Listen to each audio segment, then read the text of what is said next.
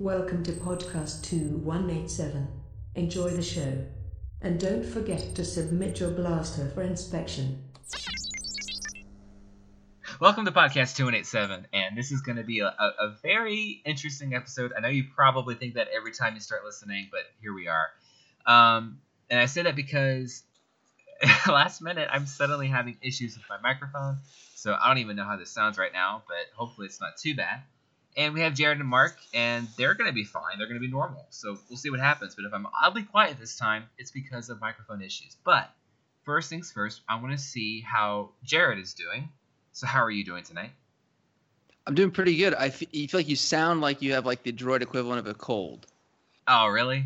Yeah, just like like like your uh, what your speakers are a little stuffed up, whatever. Yeah, I mean, I can assure you that's not the case, but you know. I, I'm, you, say, I'm working, you say that. Well, I'm working off like the microphone that's on my uh, monitor next to the camera. That little tiny dot. That's what I'm working on.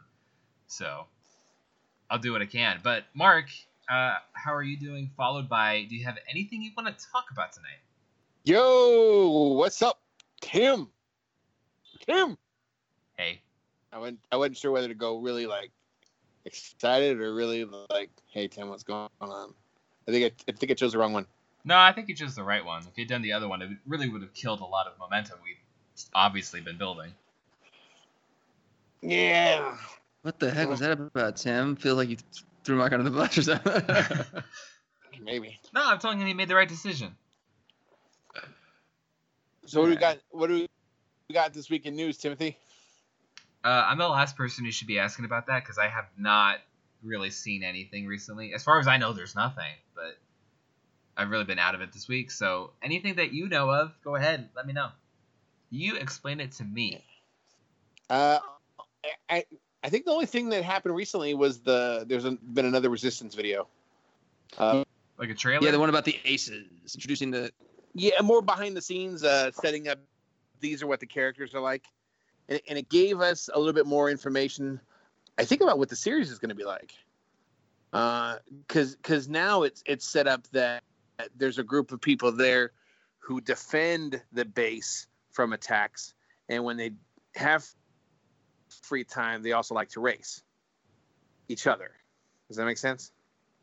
So I think they call, I think they're called the Aces, or they call themselves the Aces, maybe. Yeah, that's okay. Definitely. The video is introdu- introducing the Aces. And, and the exciting thing was uh, uh, Steven Stanton's in it. He plays a, for me anyways, he plays an ex uh, TIE pilot. An old TIE pilot, and, and uh, the racer, obviously that's the guy who flies the souped up sort of uh, TIE fighter of some sort. I'm not sure what they're calling that TIE, but uh, he also wears a TIE fighter helmet with, I guess it's a skull on it. Looks like yeah, a skull it, painted it, over it. It does. It's kind of, I, I thought that was kind of cool. Like, it looks pretty sweet. And it reminds me of Clone Wars stuff without looking like it's like super copying the Clone Troopers, you know? Yeah, I, th- I thought it was good. I, although, I was... although his sleeveless look makes him like look a little much to take for me, because the one with the skull uh, painted on it is also sleeveless. True. He looks like he's trying just a little hard. Is it half as good as shirtless Darth Maul though? No, nothing does. Yeah, nothing it just does. doesn't work. And I feel like, it, like even if he was sh- totally shirtless, it's like that would look even maybe weirder with the helmet. I don't know. Maybe it would no. work. Uh, hard, hard, not... hard, hard to say. Not in my world, it wouldn't. The only other newsy type things, I mean, I, I can think of a couple, but they're not like huge. I don't know. Well, well, what are they? Maybe I didn't hear about them. Um. Oh, just that today they announced that at New York City Comic-Con, which is coming up, they'll reveal more details about the big Age of Star Wars series of miniseries with Age of Republic, Age of Rebellion, and Age of Resistance. The, we got we got the announcement that those would exist, but I guess we're going to get more details on the plot maybe and, and information from the creators uh, coming up in the next couple weeks at, uh, at Comic-Con in uh, New York City. The one cool. time that I went there, they were like, hey, Lucasfilm's going to have a booth and, or pavilion, and then they took it down. And they like Lucasfilm had nothing other than other cool people there. Like, and this time they announced cool stuff a week before it happens or whatever? Well, like the, the last time they were there was something. I forget. And then this time they're there. The year before I was there, they had something.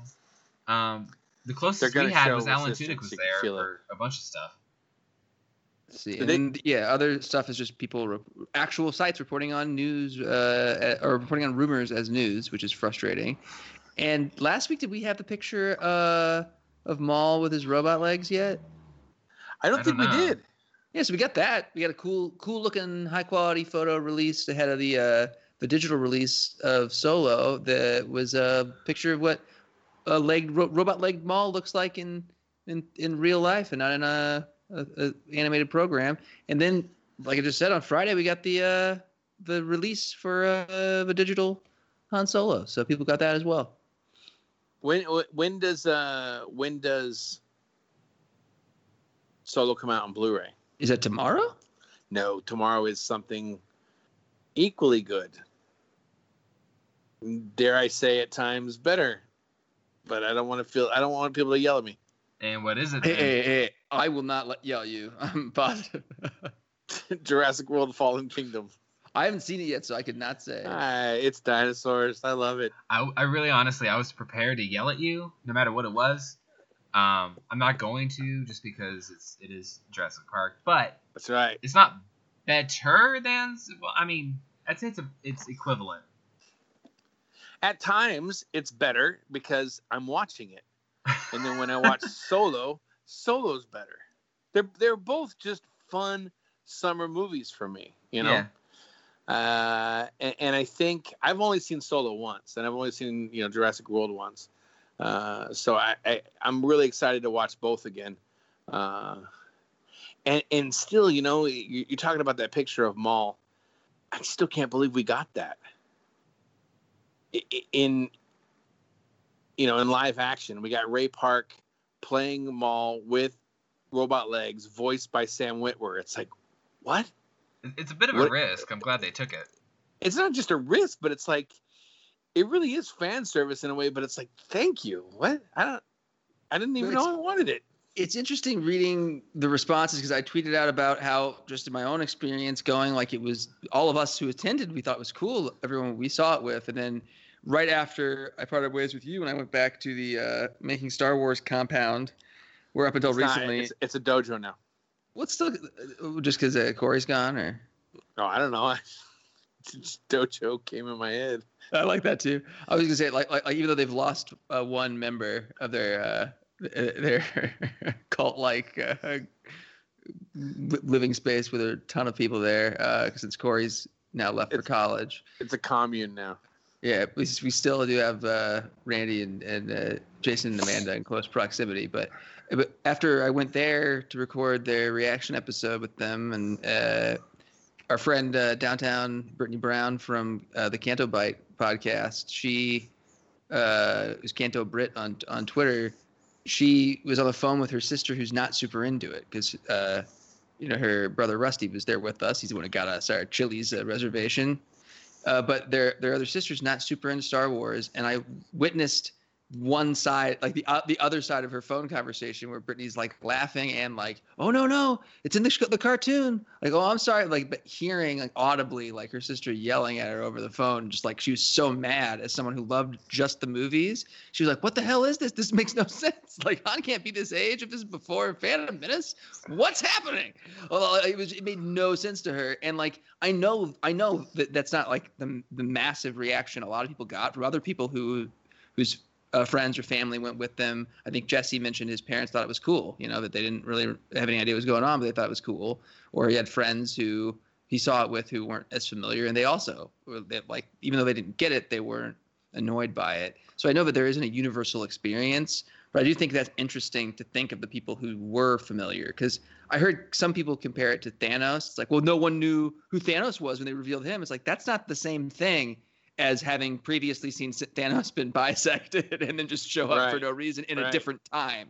Like, like, like, that's not the same thing at all. Like, it's not really comparable. It, it, for some people it is, if they had no idea who Maul is, but that's not everyone. You know, I really like, wonder, like, Phantom Menace was huge, was a huge movie, like one of the biggest movies of all time. But I, I really wonder, like, there is a decent amount of people out there that just don't even think about a timeline. They're just like, Star Wars. Oh, that's the guy from uh, that other movie got his legs cut off, and uh, he's uh, he's back. Completely agree. With robot legs. and, and lightsaber and, I think, and Han Solo, and and then they just go on with their life. They don't they don't question it. You know what I mean? Oh, I think you're I think you're absolutely right. I think that's a larger percentage than most hardcore Star Wars fans want to maybe admit to themselves. Well, when you realize that most people, what was it? I think I, I, I can't remember what movie they were talking about, but um, I think I think it was Titanic, right? So the number one movie of all time. Uh, at this time, it was still the number one movie of all time, but they're saying that more people experienced it for the first time on a television than experienced it in a theater. And it's like, there really is a different group of people out there than us.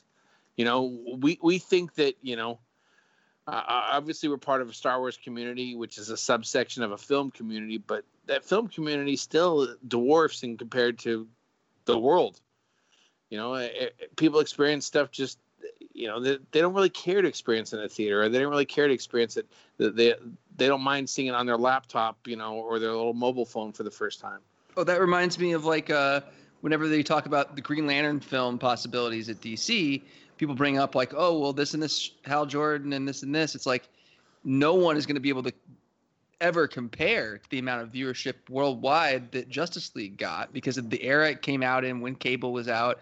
We didn't have all the streaming stuff we have now. Cable was huge, but not quite to the bursting point it got to before people started doing cord cutting. And every person in North America had access to it, you know, and it was it just if you look at the actual numbers for the ratings and then you look at the international stuff and the fact that it's been in syndication off and on since it stopped airing, like no one is ever going to get that kind of saturation for those characters. That's the stuff they should be using as source material. The movie should not have Cyborg, as much as I love him. It should have Jon Stewart as Green Lantern for Justice League and Hawkwoman and all this other stuff and Martian Manhunter. Just go with it. Just follow the blueprint for the most popular version. And like, and it, it comes down to it. Now it's even more different. Like, because you talked about, you know, the, the Titanic and what was that, ninety-eight or something? I think so. Or ninety-seven? I remember the announcement was when I was in eighth grade, but it came out when I think when I was in high school, I think. But uh, between that and then even Phantom Menace and then Justice, the era that Justice League Unlimited was on television, like all those are different eras than today.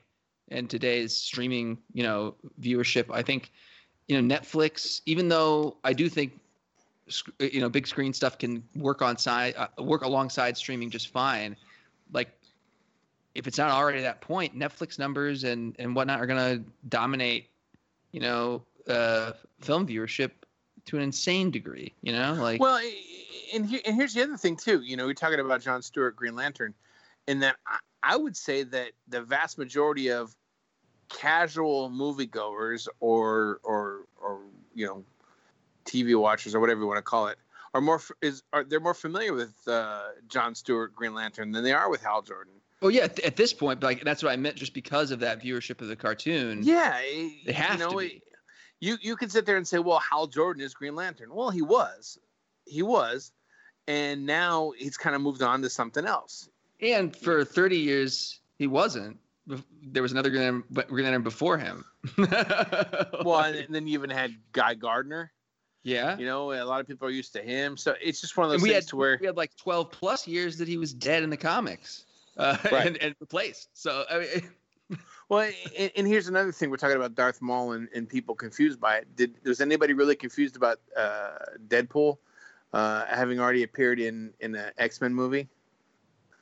You know, Ryan Reynolds and and uh, he was Deadpool, wasn't he? In, yeah, in no, Wolverine and it was Origins? A totally different version of him. But yes, it, it, they call him Deadpool. I think either, either in the credits, if they don't call him that on the screen, and maybe a reference to it. Right. And it's done awfully. I know that he was conflicted. I think he did interviews like long before they actually got the, the the ball rolling on the real Deadpool film, where he was just like talking about how it pained him because he wanted to have Deadpool on screen and and wanted a chance to be him so much that he took the opportunity, even though it was like an awful version of Deadpool. And he thought it might be the only chance to get him on screen. And at the time, it probably felt like it was. Nobody thought there'd be two very successful, critically acclaimed Deadpool films.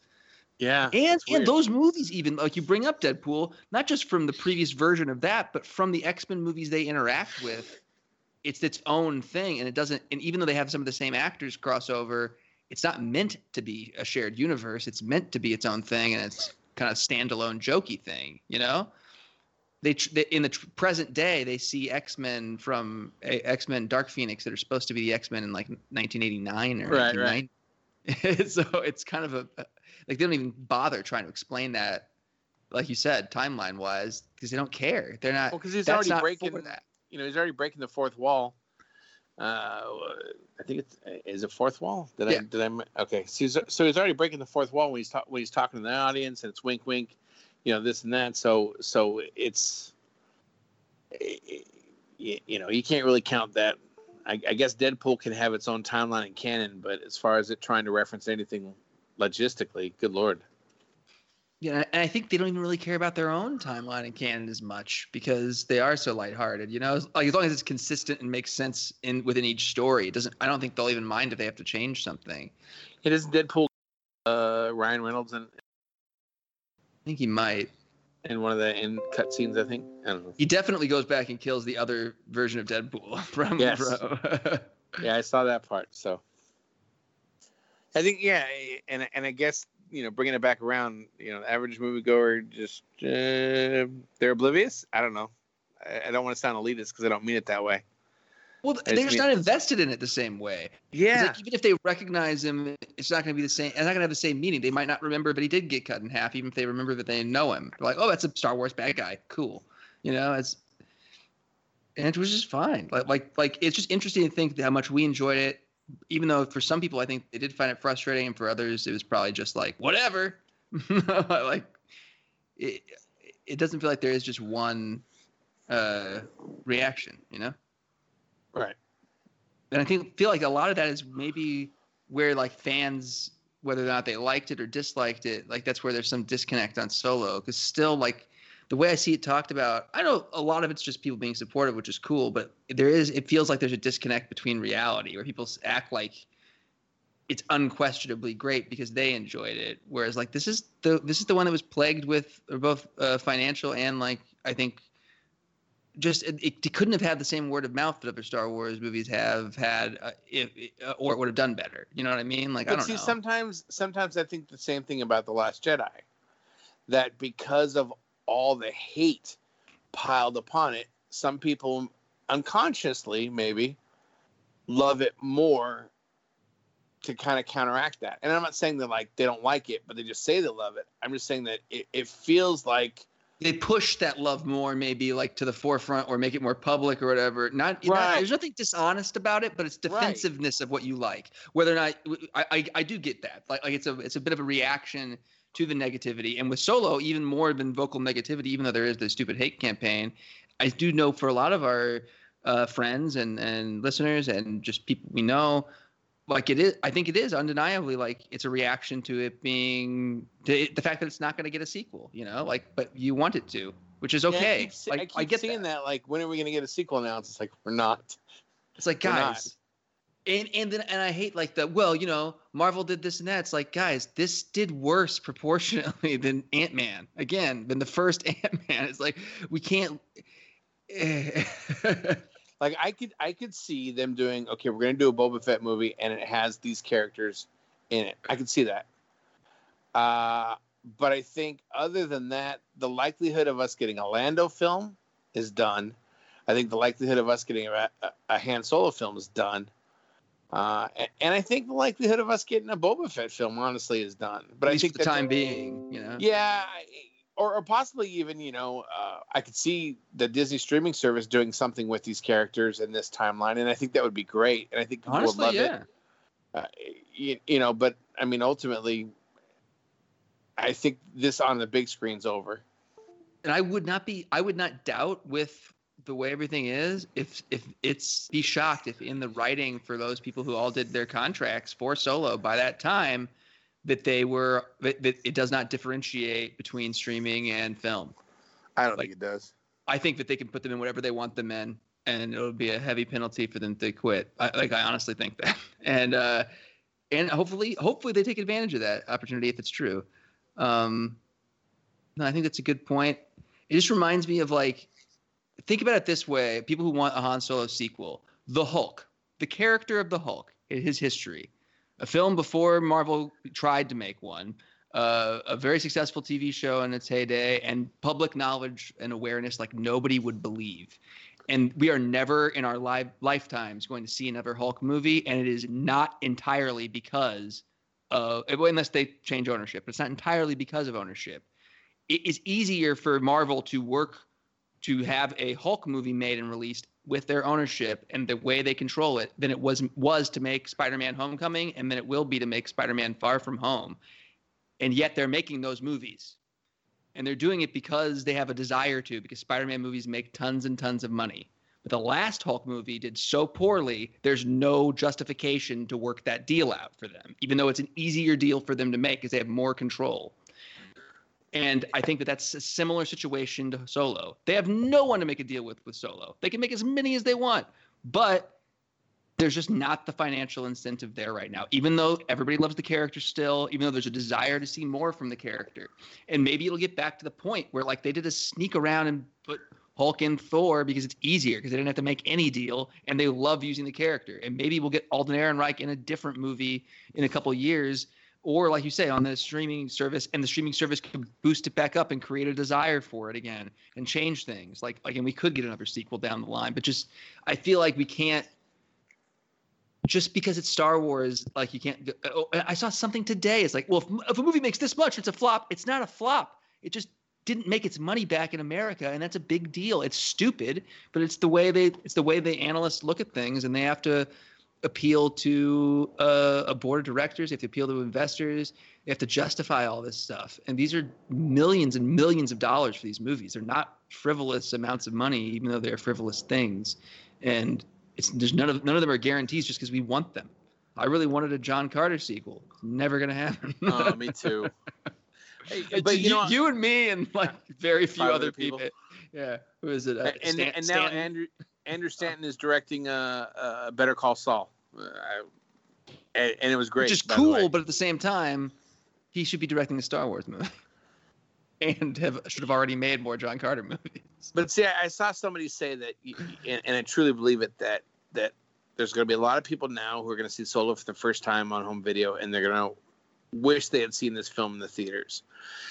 And I've got I've got a buddy that I work with who who's a big movie fan. He watches movies all the time. He loves movies. He likes Star Wars.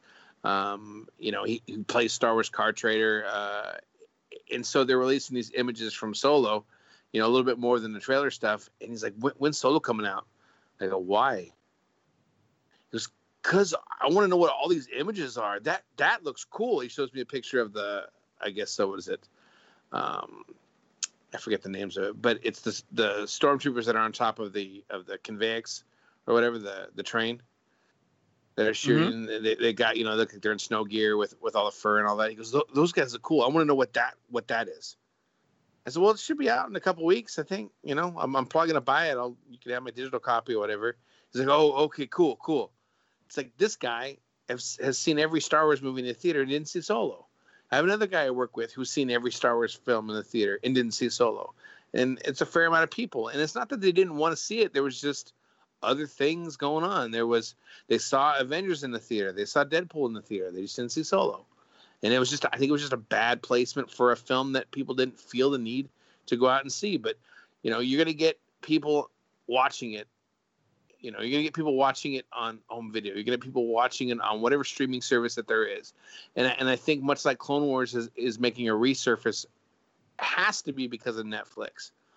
Because of the numbers that Netflix is given, they see that there's an audience for more Clone Wars. I think that they'll see that there's an audience for more Solo, probably, you know, streaming T V or whatever, because of the numbers that they're going to see for people watching the movie. I think you're absolutely right. And it It reminds me uh, of Young Justice, which yes. Greg Greg Weisman, who worked on the first season of Rebels and is the you know executive producer of Young Justice, because of his the same thing that made Rebels, I think, probably even beyond the first season, because the way he is, like I think as strong as it was to start with, and I think the same thing that makes him the creator he is, because he is uh, like myself and many uh, out there uh, has O C D, and the way he plans, his stories relates to that stuff. And like, he has all these like note cards. He has hundreds and hundreds of note cards put on a wall, like to visually represent t- character timelines, overall timelines, interrelationships and interconnectedness. It's like a giant flow chart that he makes for himself on the wall of every one of these writers' rooms. And very similarly, he's very open about his process, like, because I think he has to be for whatever reason. And he openly credits like the Netflix campaigns are the entire reason Young Justice came back. There is no question about it. It is the people who watched it, the ratings they got, and the online talking about it is what brought it back. And I'm positive that you're right, that Clone Wars is the same exact thing. It's online campaigns plus uh, viewership. And the viewership is what's most important. Like, I'm not, like it, a billion people could, could say the same thing over and over again, or, or the same thirty people could say it with a bunch of bots. Either way, what really matters is their viewership, because that's what proves to them it's worthwhile. But it's still uh, it's still pretty cool to see that we are able to make that change, and it does grow, I think, kind of naturally, you know, because nobody nobody makes those people watch that stuff. Like, it's it, it just means to people, it speaks to people, and people like it. And I think you're probably right that Solo is going to find more of an audience uh, online than it had in the theaters, clearly, since it didn't have much of an audience in the in the theaters, and it's going to get views on the streaming service for sure. Yeah, because in the in the old days, in the old days, it was home video. Obviously, you know, the the first uh, First Blood was a flop in the theaters as far as box office. You know, uh, but back in the old days, um, they counted rentals. There was a it's antiquated, but basically, movie stu- studios got a percentage of how many times a videotape was rented, um, so they could see that, you know, they. They got a great deal of profit from First Blood when it was on home video. Uh, people were constantly checking out, checking it out, and constantly uh, uh, watching it. And that money would go back slowly to to the uh, movie studios. And the movie studios looked at it and said, "Well, boy, people are loving uh, the character of John Rambo, so let's make a sequel." And they made a sequel strictly because it did very well on home video back in the old days. And and it's the same thing now. It's just now they look at numbers of how many people watch it, you know, on Netflix and uh, and stream it, and they realize that, you know, there is life outside of the theater for a lot of this stuff. And and you know, I, I don't think we've seen the last of uh, of uh, you know, Donald Glover or uh, or Alden Ehrenreich as these characters. I think it's just going to take a different form at some point. I don't think we've seen the last of uh, Ray Park as Maul either, to be honest. Tim, no, remember about Tim? Tim's out of juice. T- sorry, Tim is. Still trying to figure this whole thing out. Understandable. I didn't know if you had any. Had any uh, we hadn't heard from you in a while. Yeah, no, I mean, honestly, I have been listening, and I don't have anything to contribute because you guys have pretty much got it as far as I'm concerned. Okay, yeah. Tim. Good job. I know, right? This is why I get paid the big bucks. Yes. For anything else show. You want to talk about, Tim? What's that? Anything else you want to talk about, Tim? Well, I mean, I know you already kind of went over Resistance, but is that did you cover everything you wanted to get to? No, no, no, because uh, I started thinking about Resistance today, um, you know, and I don't even know how to approach this this line of thought. Uh, but I wanted to go back. Self-flagellation. Speaking of speaking of you torturing yourself. no, no, it, it it was just I started think I started thinking about it, and then I started to watch. You know, I wa- I started to watch the uh, sort of behind the scenes. You know. I guess it's electronic press kit type stuff to where it's obviously made to pump you up for, for it. And then I see, you know, next to it when it's suggesting videos, it wants me to watch something from, who is it? John Campia? Is that his name? I believe um, that's him talking about why the reaction to, uh, why the negative reaction to, to the trailer or whatever. So I'm like, negative reaction. Oh yeah. Some people don't like it. So let me see what people are saying. And I guess the idea is that, you know, his thought is people should have said that it's for kids. Disney should have warned us that it's for kids. And I don't know. I don't really care about any of that.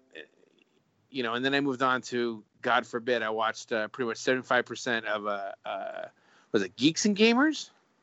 Gamers and Geeks or, or whatever? Uh, I don't know. Horrible. Either way. I, I think it's that guy D-Day Cobra. It was absolutely miserable. I can't believe seventy-seven thousand people watched this. Uh, to where he's uh, just commenting on, basically, he, he's uh, just loving the fact that a lot of people downvoted? I don't know much about YouTube, but I guess it's called downvoting a video where you don't like it.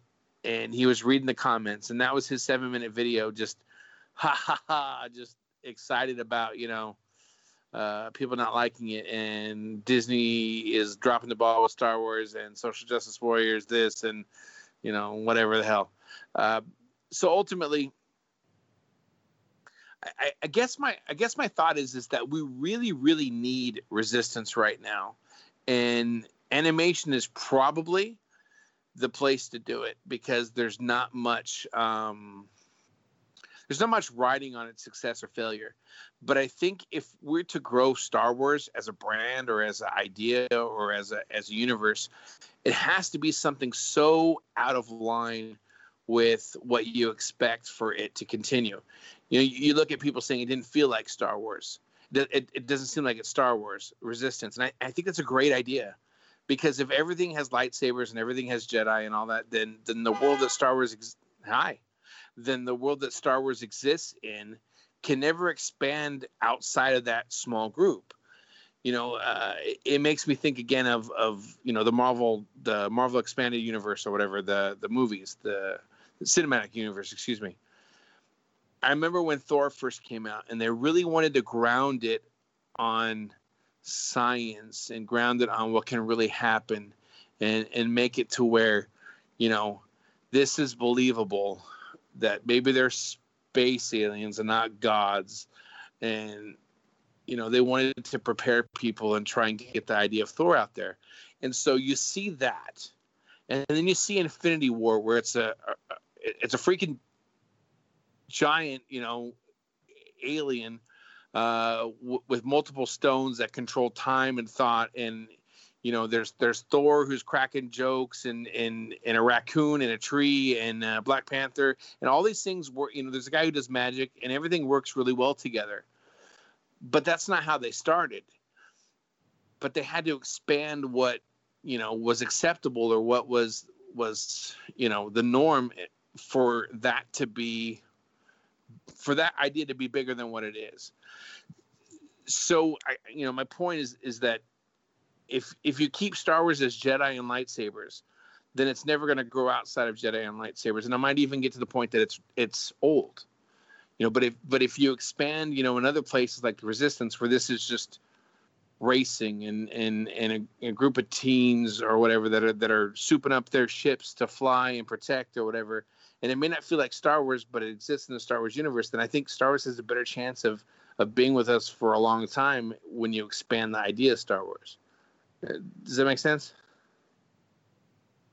Yeah, I think so. In fact, it relates a little bit to what I was talking about today with our friends uh, Colin and Ron, where we're talking about Marvel versus Star Wars a little bit, and about about Solo and its performance and the amount of, of movies coming out every year for Marvel versus Star Wars.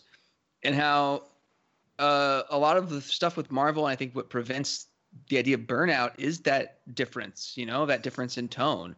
Because, you know, Ant-Man, even though it has, even though the first Ant-Man, like if you look at a story outline of Ant-Man and Iron Man and Doctor Strange and those first movies for all of them, and do word replace on a basic outline, it's the same story beats. Like there's they're super similar, but the films themselves don't feel that similar because the tone is different. Even though there's jokes in all of them, it, they don't feel the same. You know, I don't think anyone would describe Doctor Strange or the first Iron Man as comedies, but you would absolutely describe the first Ant-Man as an action comedy.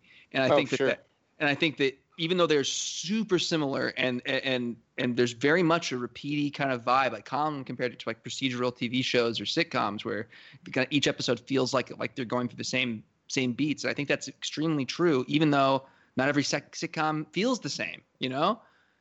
Uh, and and and I think that more more so than being like one episode of the same sitcom, it's the fact that like each Marvel movie feels like a Uh, Mork and Mindy and a Happy Days in a weird way, where like it's the same people making them, even though they have a different vibe and scratch a different itch, if that makes any sense at all. I don't know. And, and so because of that, these Marvel movies, even though we've had nineteen of them in, you know, ten years or whatever, like uh, at the same time, or eleven years at the same time, that doesn't feel as much as the Star Wars movies, even though they've been coming out with less frequency, because they're all so Star Wars-y, because they do all have the exact same vibe, because they do all feel like Star Wars. Because the only one that hasn't had lightsabers and whatnot yet is uh, the one that is still starring Han Solo, you know, and it still has a lightsaber for a right, second. Right. Like, like, like, so, yeah.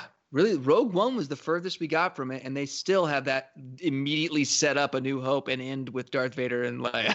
Well, and, and it still had the Death Star, and it still had right. AT-ATs, and it still had Tarkin, and so it's still very much grounded in the Star Wars that you know. Even you know, though Re- it felt separate, it was still immensely connected, directly right. connected. And Rebels still had Jedi, and Rebels still had lightsabers and Palpatine and Darth Maul and Obi-Wan Kenobi and people that you saw in, in you know, uh, um, in Clone Wars. Oh, I said it several times throughout our, you know, talking about the series, but I stand by it now that it's done. Rebels is like Dave Filoni's uh, West End Games R P G module, you know? It's what it is. You look at the character types they set up, the stories they did, the way it interacts with the O T. It's a freaking, it's a fun R P G game. Uh, it's a way to play Star Wars, and I love it, but but that's super how it interacts with the saga, you know? Like, it's not a, even a criticism, it's just an observation. Like, it, but you're absolutely right. Like, it's, even though it's its own story, it's contingent on everything we've seen before. Well, and this, and this one feels like, you know, Resistance feels like, I don't know what Captain Phasma has to do with it, you know, and I don't know how much Poe Dameron's actually in it. But it feels like they're kind of like, okay, I guess we could throw him in there just to tangentially uh, tie it into, you know, the Star Wars universe. But I honestly think it's a good idea for us to get stories like this, you know, for us to get things that are that are pretty far out of what, you know, we expect a Star Wars movie to be.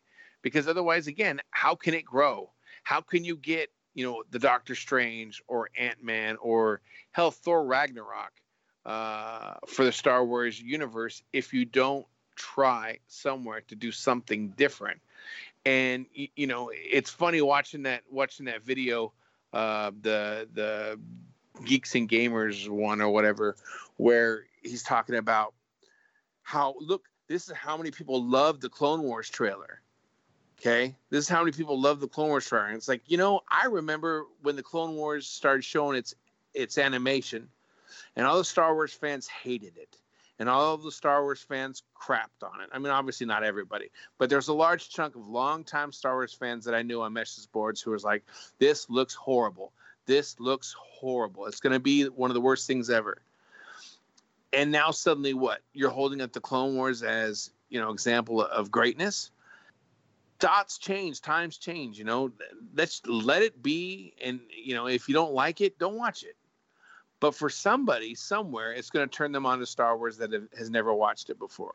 And then maybe it brings them into the larger world of Jedis and, you know, the Force and all that. But uh, I think it's just interesting for us to get something different. And, and I don't think we're going to get, I don't think there's going to be that many seasons of this show, to be honest, just based on the timeline that it's, that it's in. But, you know, it's good that we have something that doesn't feel like Star Wars set in the Star Wars universe. That's my thought. I agree. And to kids who are watching it today, not to adults who grew up on the original trilogy, but to kids who watch it, watch it today and like, loved Rogue One and maybe loved Solo and loved uh, Force Awakens and, and The Last Jedi and are probably going to get more into Solo on on streaming, like you said, if they didn't see it already. To all these kids who this show is made for, is it going to feel like not Star Wars, or is it going to do exactly what you're saying and still feel like Star Wars? Is it going to expand what they think of as Star Wars, just like the X-Wing novels did for the kids who read those and, and read those comics? Because this has Poe Dameron and Phasma in it. This is not disconnected, even if it feels like it is because, oh, I don't see any lightsabers. It's like they're try- they're flying X-Wings with Poe Dameron. This is Star Wars. This is Star Wars in twenty eighteen, so those guys can suck it. it's, it's It's their Star Wars. It is. And it's not ours anymore. It's all of ours. Because and that's what they a- need to get over. And even when it was ours, it wasn't just it wasn't just straight white dudes. It was always everybody. So these guys need to calm the calm down. It really does seem to be one side. I don't know. You you, you know me. I identify. I definitely I'm I'm definitely more conservative.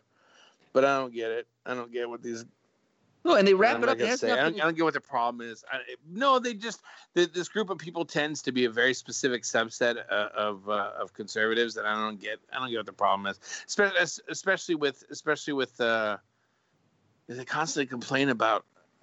I don't know. They don't like they don't like Rey. They don't they don't like they don't like Finn. I don't I don't know.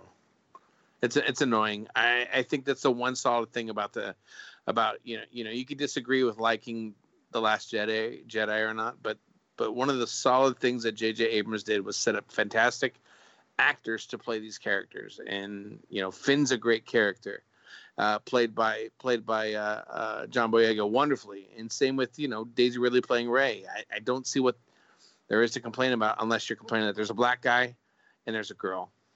Well, and we know that there know were the vo- vocal reactions to both of them before sight unseen to for you know to oh, Force sure. Awakens. And I think that's the indicator that that's what the common denominator is because. But everybody again, talks about you know they, they talk about that oh you know Kathleen Kennedy threw away George Lucas's script. It's like what George Lucas's script that had a female Jedi learning from Luke who's in exile. What part? I'm I'm sorry. What part got thrown away? Also, George Lucas kept throwing away George Lucas's scripts. That's and, true. Like everybody needs to calm down. Like George Lucas was going to use that script. Like I don't believe that for a second. they, they need to they need to read that Dark Horse comics of Star Wars. That's another one. See how differently things are. Well, and that's another one that just came up, and uh, I just was thinking of again that I've mentioned in the past. But someone had brought up uh, the argument of uh, or a question of oh uh, uh, the other. At the end of Empire, that's uh, Leia. The, no, be, the best one. It's Luke. The best one was the one that you responded to with the Luke, Luke comment, which uh, is what kind of got my uh, what uh, account. Uh, it was. Oh, it's so cool! I just rewatched Force Awakens and I figured out, or rewatched Empire, or whatever, and I figured out that uh, they're talking about not Leia, but uh, but Kylo Ren. She's already pregnant with Kylo Ren. She's already conceived. And like that doesn't we don't we know as super nerds that doesn't work with the timeline or whatever. But I was so incensed, I just had to see if it was somebody trolling. So I searched a bunch of it, and I found even without the person's username, I found the account, and it was earnest. I think like the same person was like, "Should I watch Solo? I haven't watched this in a while." Well, like they weren't.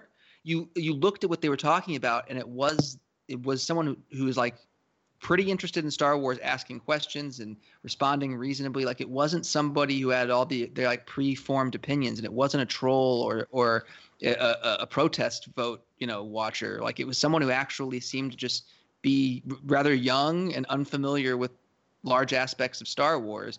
So or, they didn't or know how pregnancy works. Right. Well, they just didn't know the timeline. You know, like they didn't know how much time was in between that well, and uh, Return. So they're like they're like the people who. Uh... They're like the people who don't question necessarily Darth Maul. Being I think you're right. I think you're absolutely right. It was a very similar, like, like this having no idea how long there there was between that. Like that, that was Amanda's first response after being like outraged was like that doesn't even fit the timeline. I said I felt compelled. Like that, I did respond with that where I was like, like there's a year between uh, Empire and Return of the Jedi. So uh, no, like since Kylo wasn't born yet. You're you're wrong. You're subjectively wrong, but that's okay. But uh, I don't know. It, it just got me thinking again about Nelith because another another friend, uh, my friend Emma, uh, who's uh, in Emphas Nest on Twitter, she said, uh, you know, even if it wasn't meant to be Leia when it was written, by the time Return of the Jedi came out, it's Leia. You know, and that's the truth. But, but like I think that when it was written. It was uh, it's intended, intended to be Nelith because according to the Lee Brackett outline, I think maybe before they even knew that, and even before they decided that Anakin and Vader were the same person, they still had the idea that Luke was a twin and that his twin was raised by another Jedi in exile. That Nelith was his twin sister and that she was taught to be a Jedi. She went through her full training, and at the time.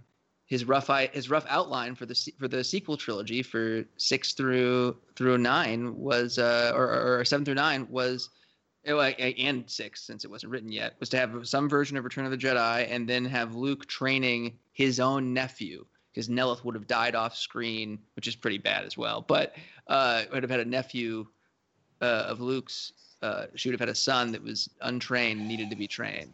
So I'm glad that isn't what happened.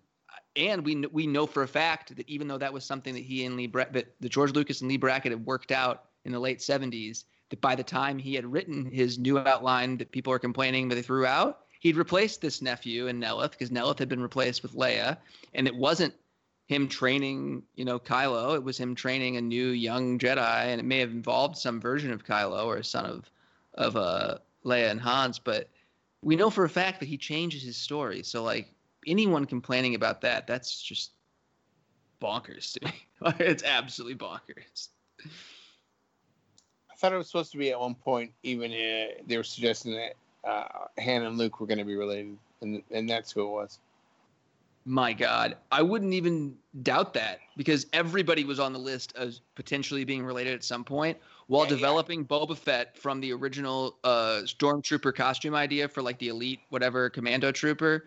Uh, they were like, hey, what if he and Darth Vader are brothers? This is, again, before Vader was Anakin. And we're like, what if Darth Vader and, and, and Boba Fett are brothers? That was, like... What, were they cool helmet bros? well, like, that, was, that, that was the whole reason? Like, what was the reasoning there? You know, it's funny, though. You, you you look at Empire Strikes Back, and it's like, okay, they pretty much solidify that it's Leia anyways at the ending, especially when, you know, she can sense Luke. Because it's not like, well, obviously Han's in carbonite, but he's not sensing Luke. I don't know. I, I, I think, I think, and here's a here's unpopular opinion time. Leia Brackett gets more credit than she deserves for uh, Empire oh, Lee Brackett? Back. Yeah, Lee Brackett, sorry. Hey, her biggest uh, contribution to me is that she's given a lot of credit for developing Yoda. That, like, a lot of that was her idea. So I give her... I she give was, her like, mad, high, um, probably. Maybe. I give her... I give her she was, she was on, she was on heavy medication because she was dying of cancer, I think. Okay, don't make me out to be a jerk right now, all right? Oh, no, no. I, no, I was not meaning to do that or throw you under the bus. I meant that she could have been high from, like, pain meds from being, like, really sick at the time. Like, like that's I, really I not think impossible. I think ultimately I think I think ultimately though it, it was it was more, you know, because I remember reading a lot of uh, you know a lot of stuff that, that she had come up with, and and it it feels like the weight of her contribution is in respect to her body of work, and because she died kind of no, you know, you're right. right around the time, rather than what she actually contributed to this film. Well, well if you think about, if you look at what she wrote, because we have access to her, her drafts, I think there were two, and, like, it's like all stuff about, the, all the stuff that's in common or similar are the stuff about Yoda training Luke on Dagobah. And, like, that's about it. Nothing else that she introduced is really used or developed. And, and as I've mentioned, you know, that version of the story has the ghost of force ghost of Anakin appear to Luke, but he is not Vader, like, specifically in the scene where I think there is a similar scene to his, uh, you know, cave Doesn't somebody scene. Come out of the stars and fight yeah, though? He goes into the cave, and instead of fighting another version of himself, it becomes the stars. And it's very similar to, to when Ezra meets Yoda in the second season of Rebels. Oh, yeah. uh, it's almost, almost the same, like, visual where it's like, and, and, he is fighting with Vader in that star field instead of in the cave. And instead of, you know, him cutting off Vader's head and seeing himself, uh, Vader almost strikes him down, like, in this psychic battle. And then Anakin comes out and saves him. And Luke, like, escapes the cave while Anakin is, like, dueling Darth Vader. And they're not the same person. It's a different mushrooms, mushrooms, mushrooms, or maybe it's just, like, a lot I, of. I saw uh, si- I saw similar stuff when I was on mushrooms. I was gonna say, uh, uh, this again, no disrespect, but she uh, could have been on what do you call it? Damn it, Jared! Can you stop? Can you stop? I just, there's no painkillers make you see stuff. That's all. Uh, depends. Supposedly, if you stay up. But uh, yeah, no, no. I knew you weren't.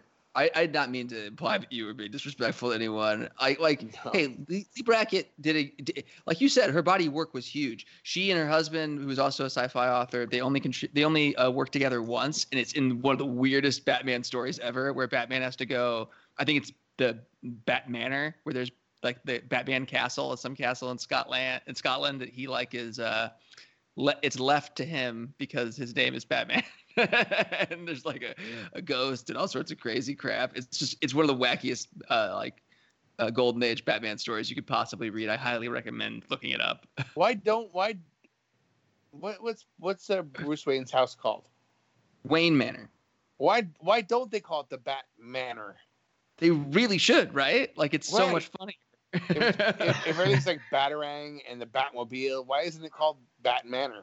Like, I'm I'm legitimately disappointed that the people who worked on Batman nineteen sixty-six, who made like two seasons of that show and made a movie like simultaneously while they made the first season, that those guys didn't catch that, because they literally yeah. had bat repellent or, or, or aquatic bat repellent sprays. Like, meanwhile at Bat Manor.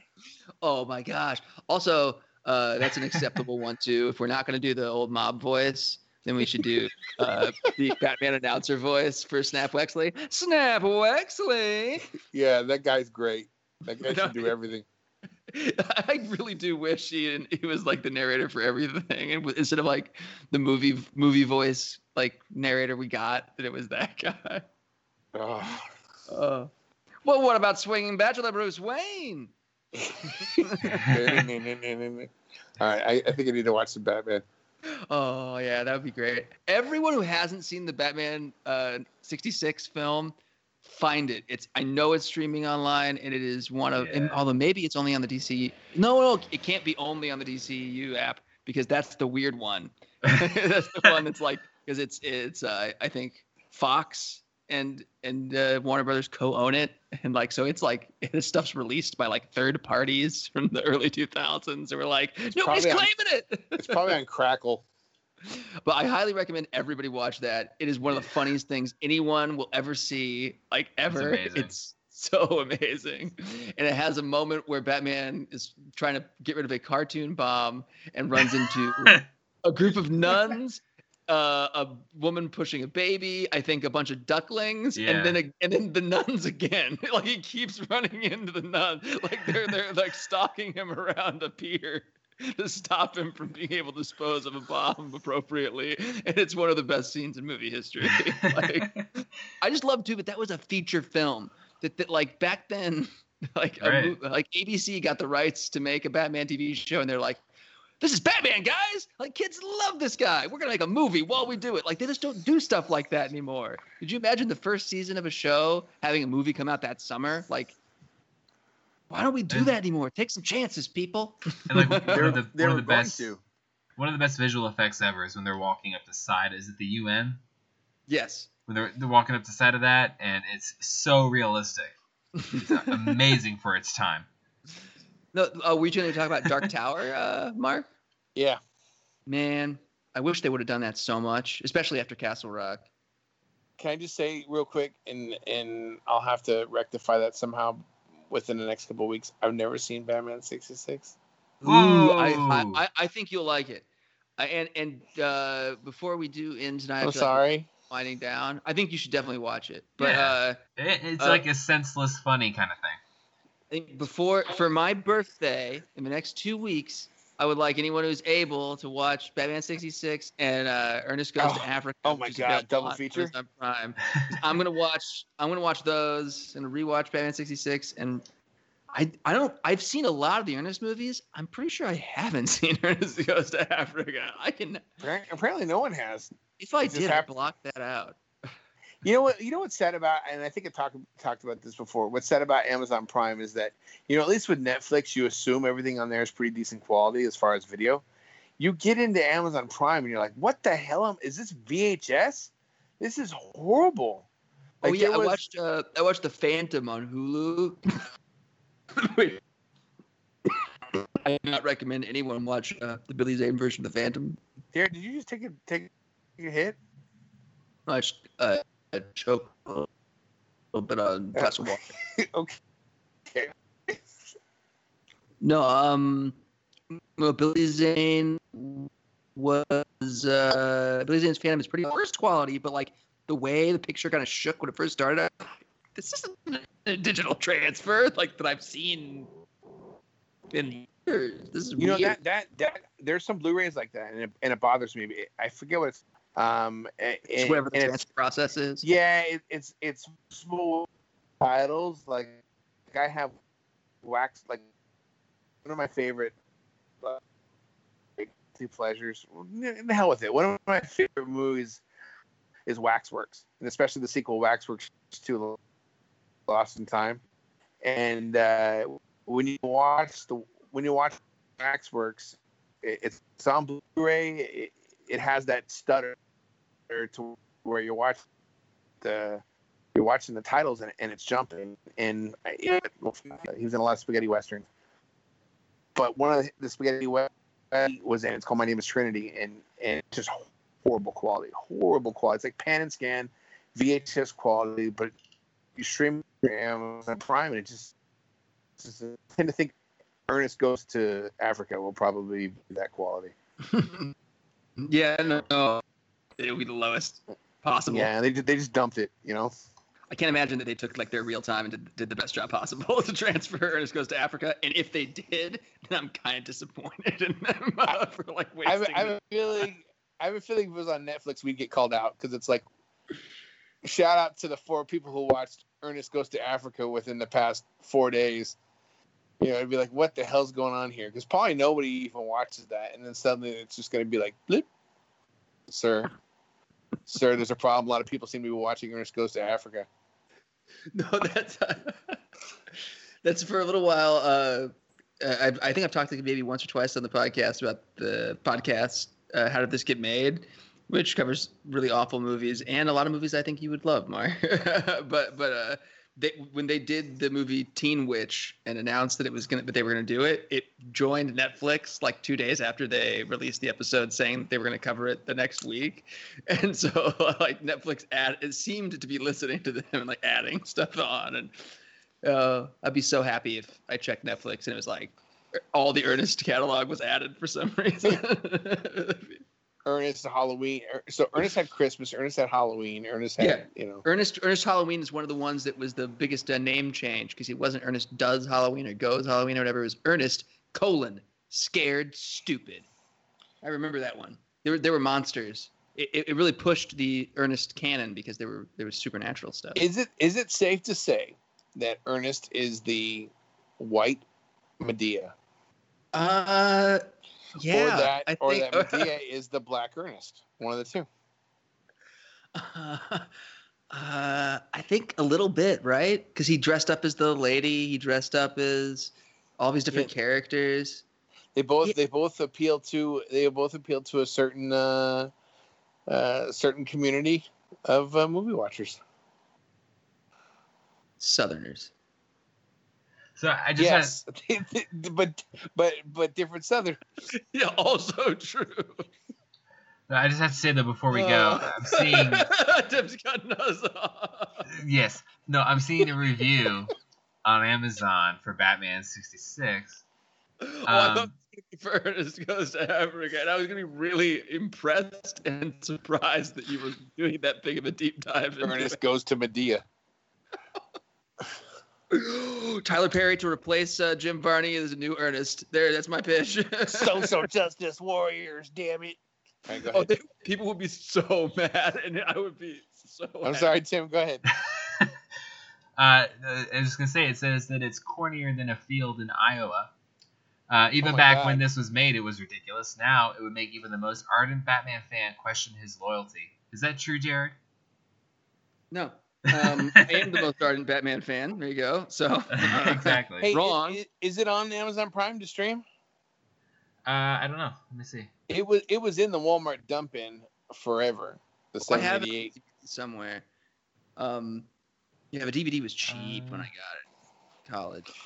All right, I'm gonna have to look this up. I have to try and find it. I it's don't... so funny and like and here's the thing. I remember growing up and watching it in reruns on syndication. It was when I first realized that religion might not be for me because, like, my mom was like, why aren't you ready yet? You need to get ready to go to church. Do you want to miss church? Or would you rather stay in your pajamas and watch this all day or whatever? And it was like Batman sixty-six and Green Hornet were one hour. And then the next hour was like Partridge Family and uh, Lost in Space. And then the next one was two episodes of The Monkees.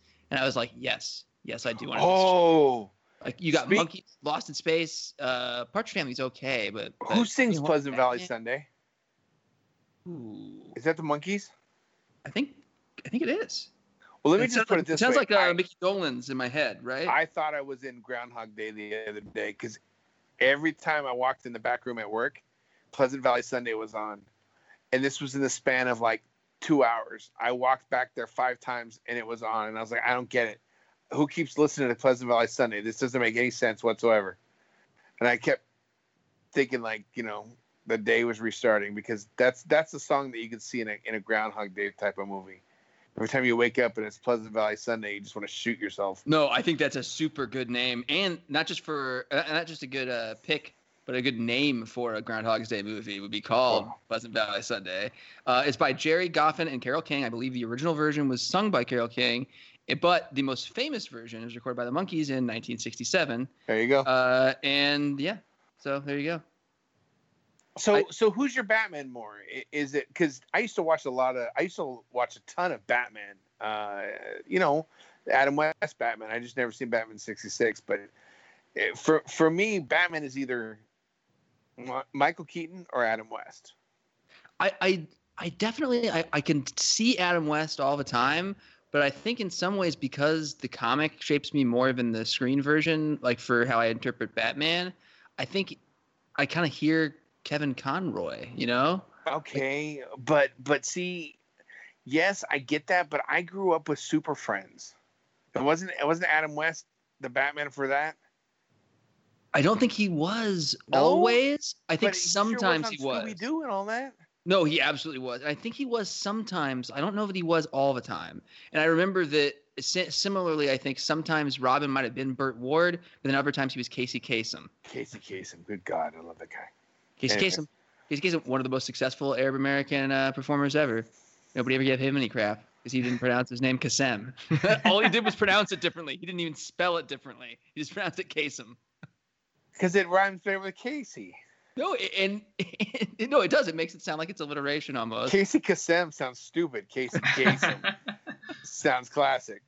This Casey Kasem. Well, I just like that he subverted like all sorts of racist stuff and didn't even change his name. Like a lot of people will do that by changing their name. He's like, nope, I'm just gonna change where I say it. I'm just changing where I emphasize stuff. It's odd because he didn't even change like the actual pronunciation, just how he emphasizes it, and that's awesome. You heard that bl- that blow up of him, right? Oh, I don't know that I ever have. Is there an audio of him blowing up? There's the audio of him where where he's com- coming out of a song, like he's coming out of a song or something, and he has to do a dedication to a dead dog, and he's like, "How am I supposed to do this dedication to a dead animal coming out of an upbeat effing song?" And he's just and he's just yelling. It's great. It's like, oh, Casey, God, I love you. Oh, that, that's amazing. I kind of. If I can find it on YouTube, I'm gonna I'm gonna link you to it tonight. I do love that guy. That's, speaking of sixty-seven, I was just thinking of uh, what I think it was sixty-three was the first Scooby-Doo or something. But I was just reflecting that Scooby-Doo was coming up.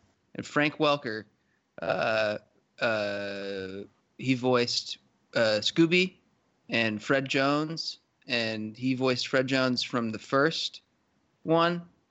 And he still voices Fred Jones today. And it's been like so that's, many that's, years. That's, wait, wait. Megatron? Or is it uh, Optimus Prime? Ooh, no, no, no, he's not Optimus Prime. I believe he is. I believe he is Megatron. Megatron is is is Fred from Scooby Doo. Yeah, and, and he also also also I don't think he was the original Scooby, but he's been Scooby for decades as well. And he, uh, yeah, he, what? yeah, no, and and, and he That's was like head. seventeen when he was like actually Fred Jones's age when they, when, when it started. So he was like seventeen, and that was like fifty something years ago. So he still does that high pitched like teenage oh, Fred voice, and he's so old, and it really impresses me. Like like like I'm uh, like he's he's dynamite. One of the le- one of the legendary voice actors. Okay, now I'm more, and now I'm really confused, but I'm gonna have to go check that out now. No, because the other one, the one who's become Scooby since him, is Fred Tatasciore, who also is an old school actor who does uh he's been Hulk our whole lives on cartoons, like for like here's twenty, the, thirty years. Here's the greatest thing, and I can't talk about it the way I want to talk about it. Tim. Uh, Tim, can you keep a can you keep an idea of, of where we're at in the timeline? Because you're gonna have to edit something. Fine. Or do you want me to do, yeah? Okay. So the guy who does the current Minnie, uh, Mickey Mouse, right? You know who that is? Yes. What is his catchphrase on Silicon Valley, Jared? Self-exit. Yes. Yeah, two that's, that's two such Mickey Mouse. Huge Mickey Mouse is the guy whose catchphrase is that. And and it's crazy. Yeah, no, that's absolutely true. Sorry, Tim. All right, we've been I, over that before on the show. Have we? Yeah. Oh, oh, whatever. I'm sorry that you have a data bank uh, of all this information stored in your head. It's Frank what good Welker, hosts do. Frank Frank Welker is seventy-two years old. Okay, so we didn't go over Frank Welker, the voice of Megatron and Fred, have we? Not that I know of. That's a new one. And we didn't go over that Medea and Ernest are just two sides of the same coin. Did we, we really haven't. He's exactly. been Fred Jones for forty-nine years, guys. Come on. This that's is crazy. props. Props. Props to Fred Jones. Like, like that's impressive. I want to I want to do Fred this. Jones. I want to shout out this episode to uh, a good friend, Jesse. Um, this was mostly all Star Wars, and we only deviated at the end. We did go. We did go like pretty long focusing on Star Wars, and I feel like Jesse would appreciate it since I think a lot of the meandering did come out of uh, discussion born from uh, wanting to make sure we do eventually watch Ernest Goes to Africa because he had requested. He, his most recent request was that that's all we cover was that you and I uh, do an in-depth examination of Ernest Goes to Africa, Mark, while Tim desperately tries to steer the ship. You know, I mean, it would be very awkward, but I wouldn't mind. The plan is tomorrow, Good Morning America is going to do a Captain Marvel trailer. I'm sure we'll talk about that. Oh, is that tomorrow? That. I believe so. Because they did announce it. They didn't announce the trailer officially, but they did announce that uh, she will be uh, Brie Larson will be on. Which means when I get to work tomorrow, it'll probably be on the internet. Probably. So I think we'll, right. we'll, we'll probably talk about that next week. Hopefully there'll be some Star Wars news, and we'll tentatively plan on talking a little bit about that and mostly about Ernest Goes to Africa because this is a Star Wars podcast. Well, I mean, hey, there's one thing as a reminder. We are going to have a guest next week, so we need to keep oh, our stuff okay. together. Ernest Goes to Tatooine. Well, maybe we'll push Ernest Goes to Africa uh, topic a week, or maybe maybe our guest will be down. I think I might have to pursue I mean. that. just, just destroy Tim's spirit. No, the thing is, you're probably right, and it probably would be amazing.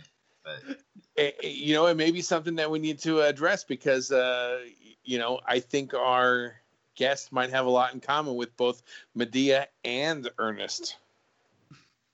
I think you're right. I think I am right. All right, wow.